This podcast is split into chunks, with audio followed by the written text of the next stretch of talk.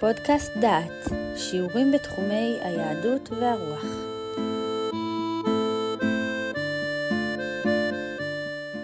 אתם מאזינים לפודקאסט דעת, לשיחת פתיחה על ספר הושע. שיחה זו היא פרק מתוך הקורס הושע, נבואות ערב חורבן. הקורס נמצא בשלמותו באתר דעת, במדור פודקאסט. בשיחה זו נלמד על אישיותו של הושע. מדבר עליכם יהודה אייזנברג, המאחל לכם לימוד נעים. דבר אדוני אשר היה אל הושע בן בארי, בימי עוזיה, יותם, אחז, יחזקיהו מלכי יהודה, ובימי ירבעם בן יואש, מלך ישראל. תקופת נבואתו של הושע בן בארי הושע בן בארי ניבא בתקופה ארוכה, בימי ארבעה מלכים ממלכי יהודה, עוזיה, יותם, אחז וחזקיהו מלכי יהודה, ובימי מלך אחד ממלכי ישראל, ירבעם בן יואש. הוא ירבעם השני, שהרחיב את גבול מלכות ישראל מלבוא חמת ועד ים הערבה, והשיב את דמשק ואת חמת ארם ליהודה בישראל. כל זאת במלכים ב', פרק י"ד. היו מלכים נוספים בישראל שהושע ניבא בימיהם. חזקיהו המלך מלך ביהודה שנים רבות אחרי שירבעם מת.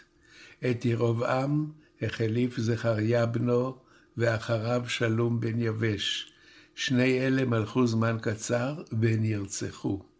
ואחר כך מלך מנחם בן גדי עשר שנים, אחריו פקחיה שנתיים, ובסופם נרצח.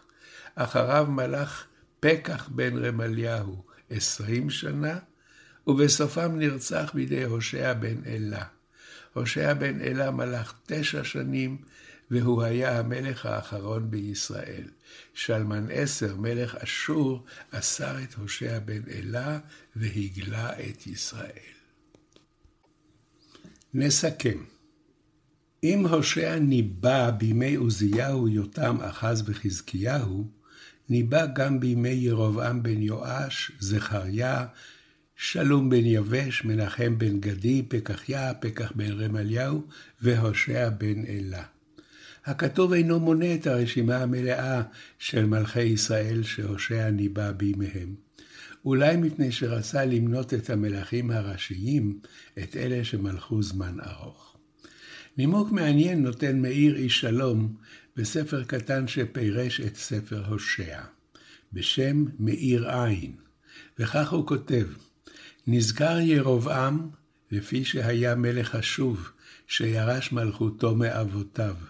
אבל הבאים אחריו לא הזכיר, לפי שלא היו ראויים למליכה, ולא הגיעו אליה, אלא על ידי רציחה ושפיכות דמים. ימי הושע כוללים לפי ניתוח זה את תקופת גדולתה של מלכות ישראל ואת תקופת ירידתה. הסקירה על הגליית עשרת השבטים עצובה ונוגעת ללב. אז כמה שנים ניבא הושע? אם ניקח את החישוב המקסימלי מתחילת ימי ירבעם בן יואש ועד סוף ימי הושע בן אלה, התנבא כ-60 שנה.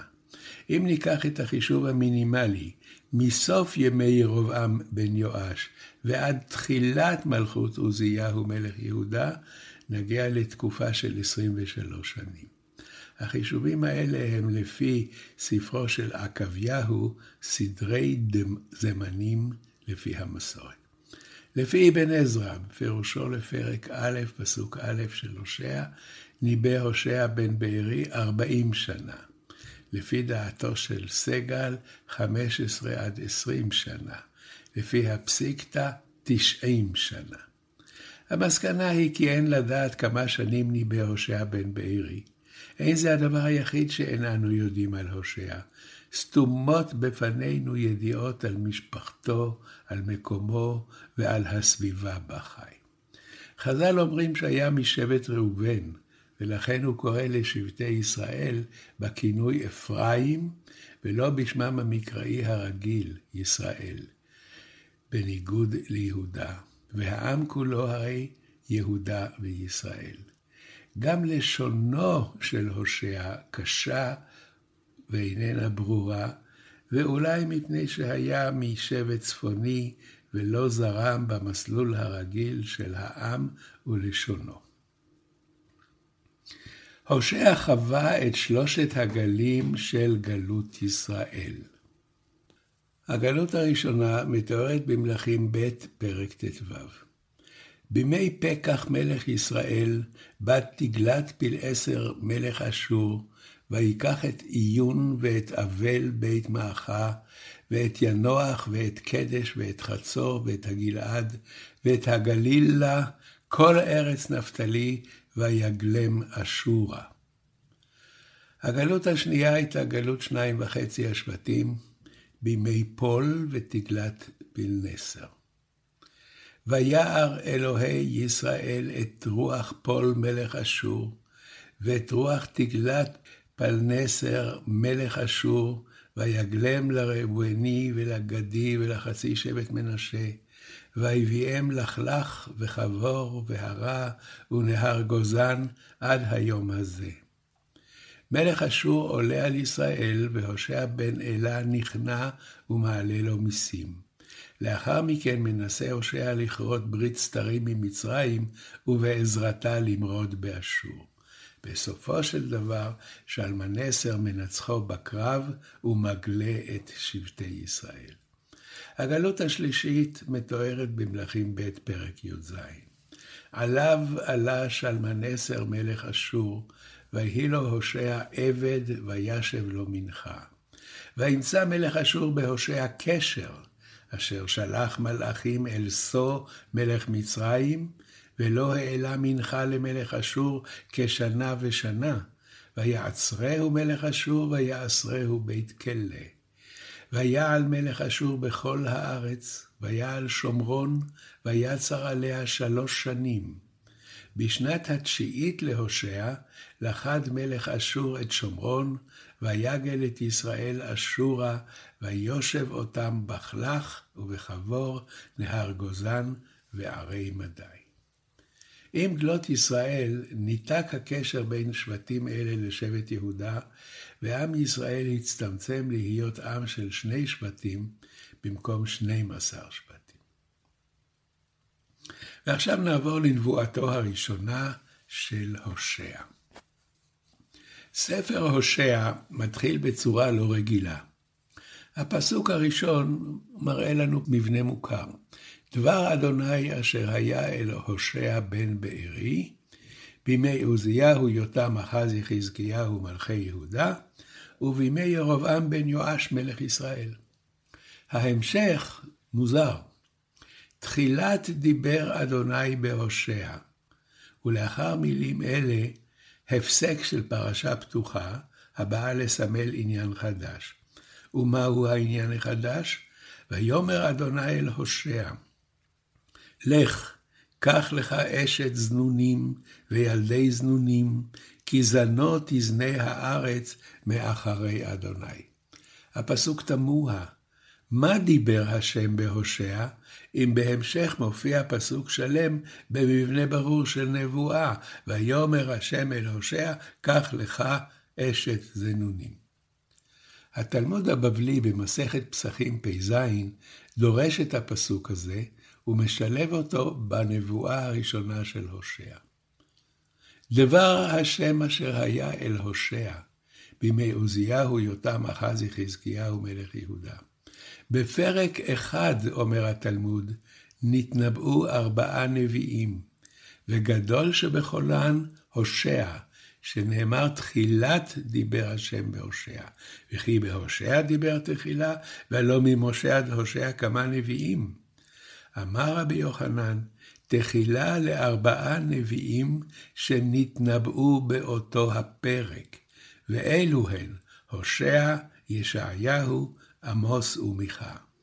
אמר לו הקדוש ברוך הוא להושע, בניך חטאו, והיה לו להושע לומר, בניך הם, בני חנוניך הם, בני אברהם, יצחק ויעקב, גלגל רחמך עליהם.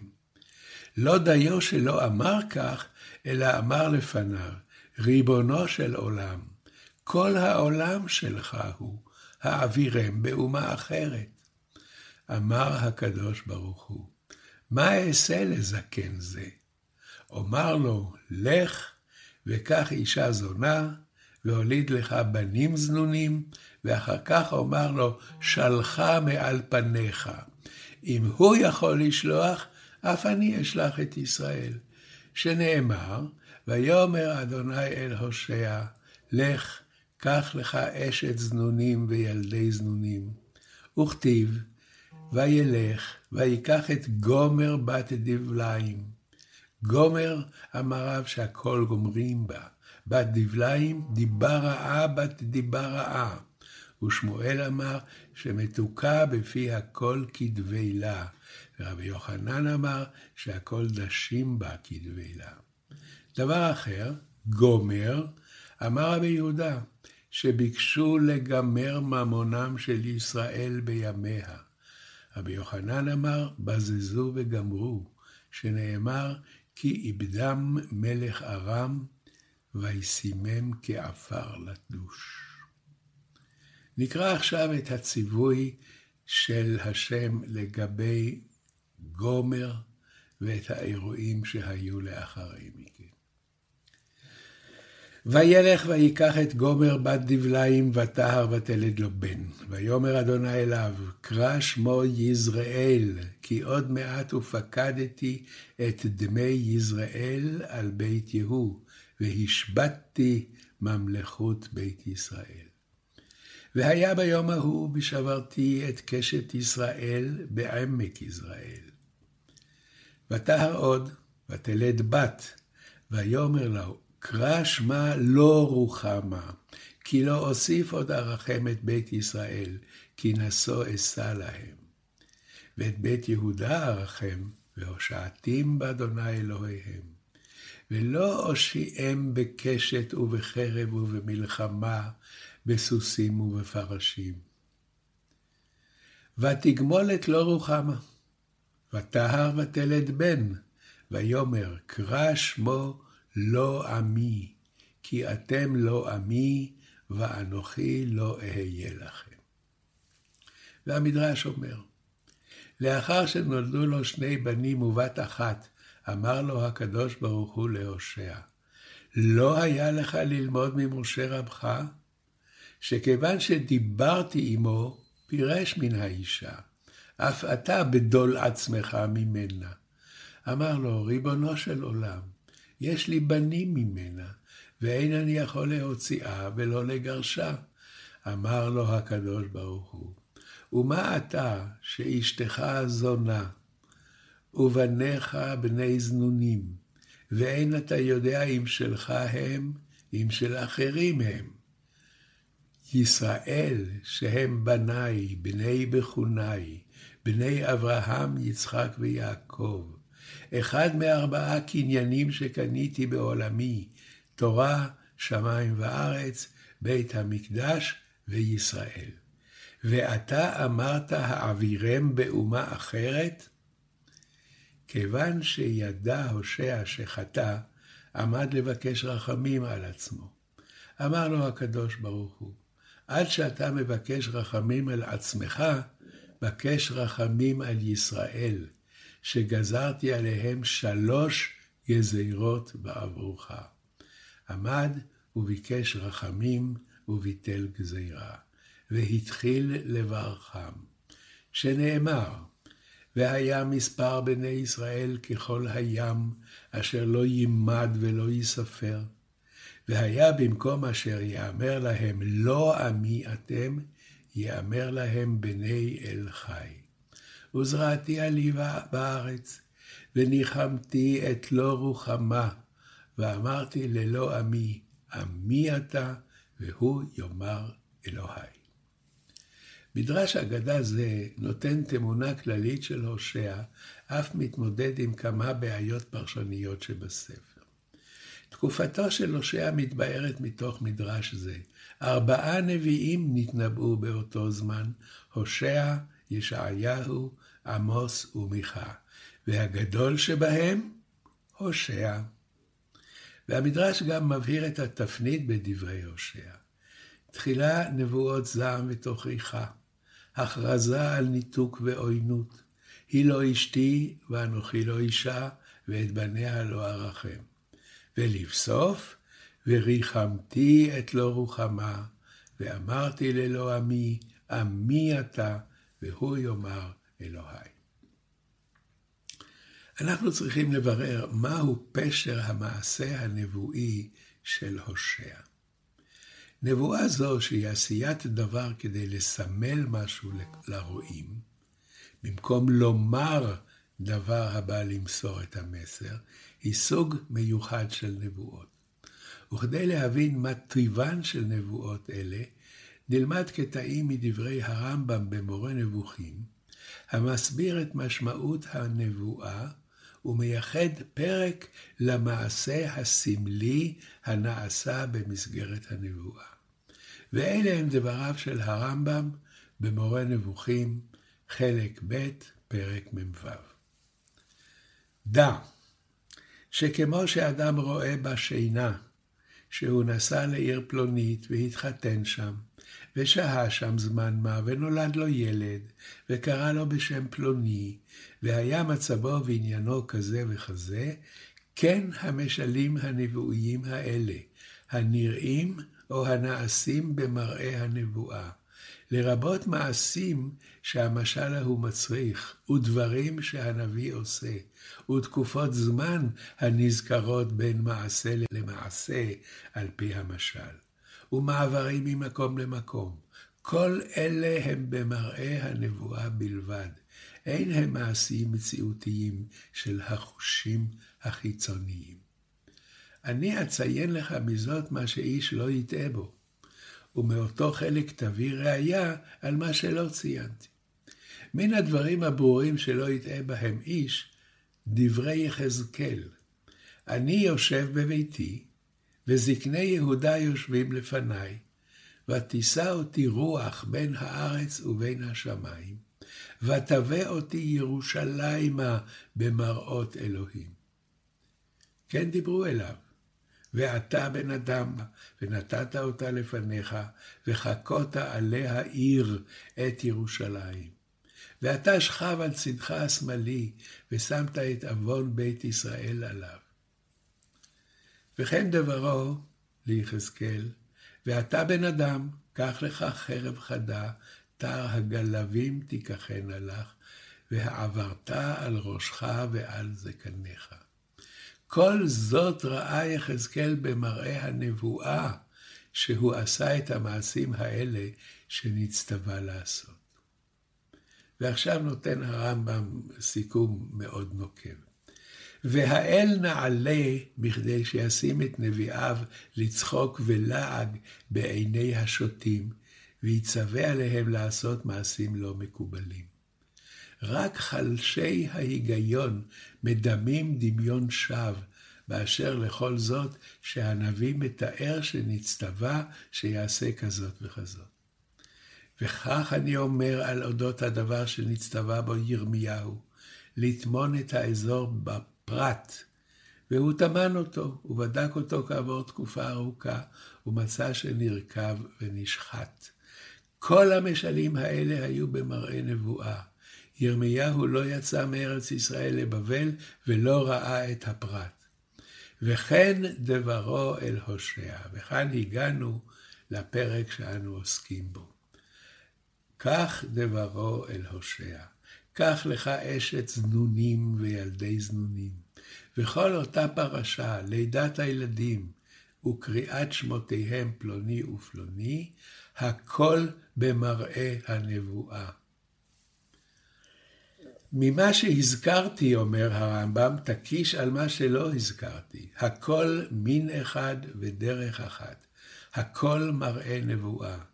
לכן כל הנאמר במראה זה שהוא עשה בו, או שמע, או יצא, או נכנס, או אמר, או נאמר לו, או עמד, או ישב, או עלה, או ירד, או נסע, או שאל, או נשאל, הכל במראה נבואה.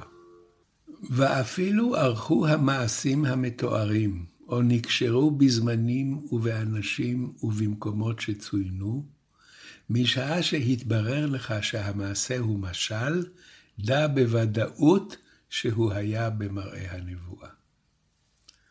מדוע מפרש הרמב"ם את המעשה הנבואי כמשל, ולא כמעשה שנעשה בפועל ממש? הסיבה היא תפיסה כללית המסבירה את המופת, וממנו נגזרת דרך פרשנית המסבירה את המעשה הסמלי בכלל.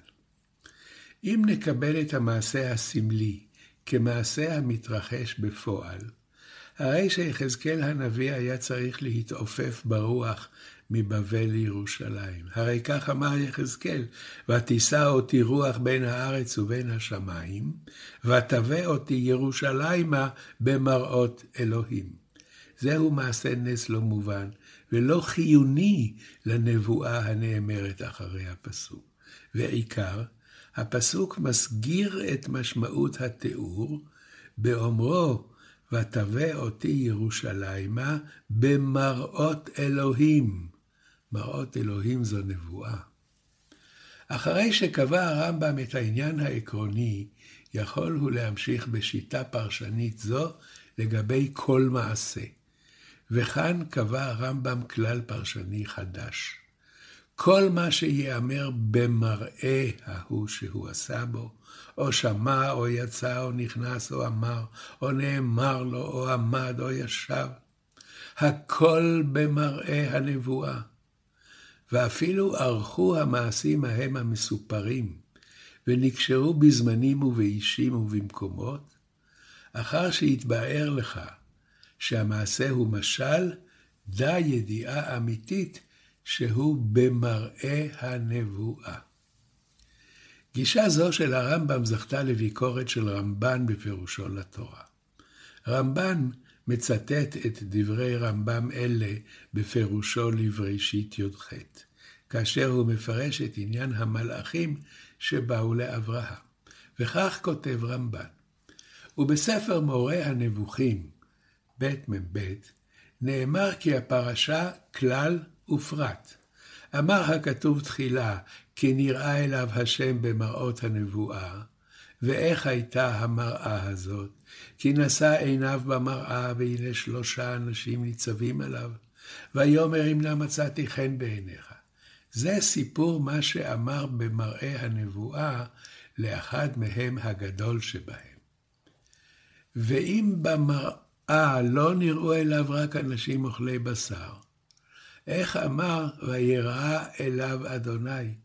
כי הנה לא נראה לו השם לא במראה ולא במחשבה, וככה לא נמצא בכל הנבואות. והנה לדבריו של הרמב"ם, לא לש עשרה עוגות, ולא עשה אברהם בן בקר, וגם לא צחקה שרה, הכל מראה. אם כן, בא החלום הזה ברוב עניין כחלומות השקר, כי מה תועלת להראות לו כל זה? הוא ממשיך הרמב"ן, וכן אמר בעניין ויאבק איש עמו, המאבק של יעקב עם המלאך, שהכל מראה הנבואה.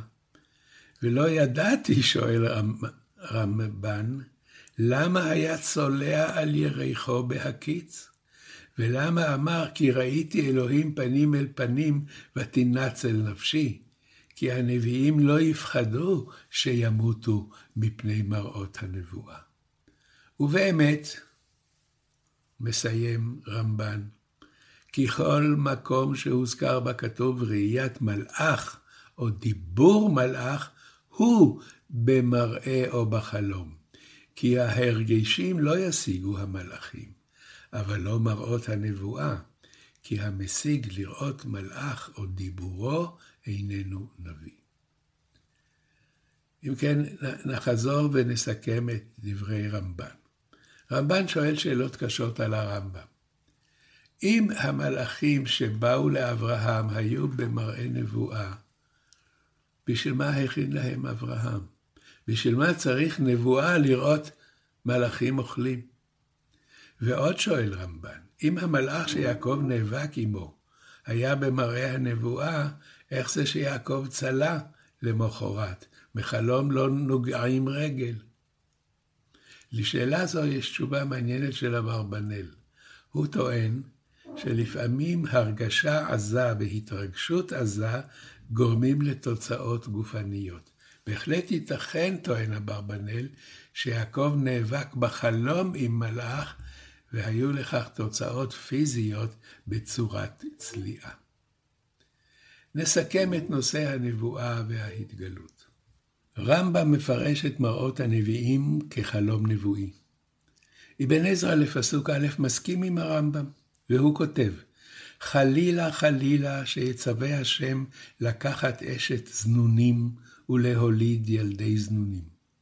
והנכון בעיניי, אומר אבן עזרא, כי זה הנביא היה רואה במראות נבואה בחלום הלילה, שהשם אמר לו, לך, קח לך אשת זנונים. והלך ולקח אישה ידועה, והרתה וילדה. כל זה במראות הנבואה. רמב"ן מתנגד לגישה הזאת, והוא שואל, אם כל הסיפורים הם נבואיים, הם כוללים חלקים חסרי ערך. מה צורך לחלום חלום נבואי על שלושה מלאכים האוכלים אוכל שבישל להם אברהם, אם אברהם באמת לא בישל שום אוכל? תפקיד ההתגלות הוא למסור מידע, לא לתאר ארוחות. בדבר אחד מסכים הרמב"ן עם הרמב"ם. כאשר אדם רגיל רואה מלאך, הרי זה חלום. כי לא כל אחד הוא נביא, ולא לכל אדם יש מראה נבואה. אם שמענו שלבן ואבימלך ראו מלאך בחלום, לא הייתה זו נבואה, אלא התגלות בחלום. שמעתם שיעור מתוך הקורס הושע נבואות ערב חורבן, מאת פרופסור יהודה אייזנברג. את הקורס המלא וקורסים נוספים ניתן לשמוע באתר דעת במדור פודקאסט.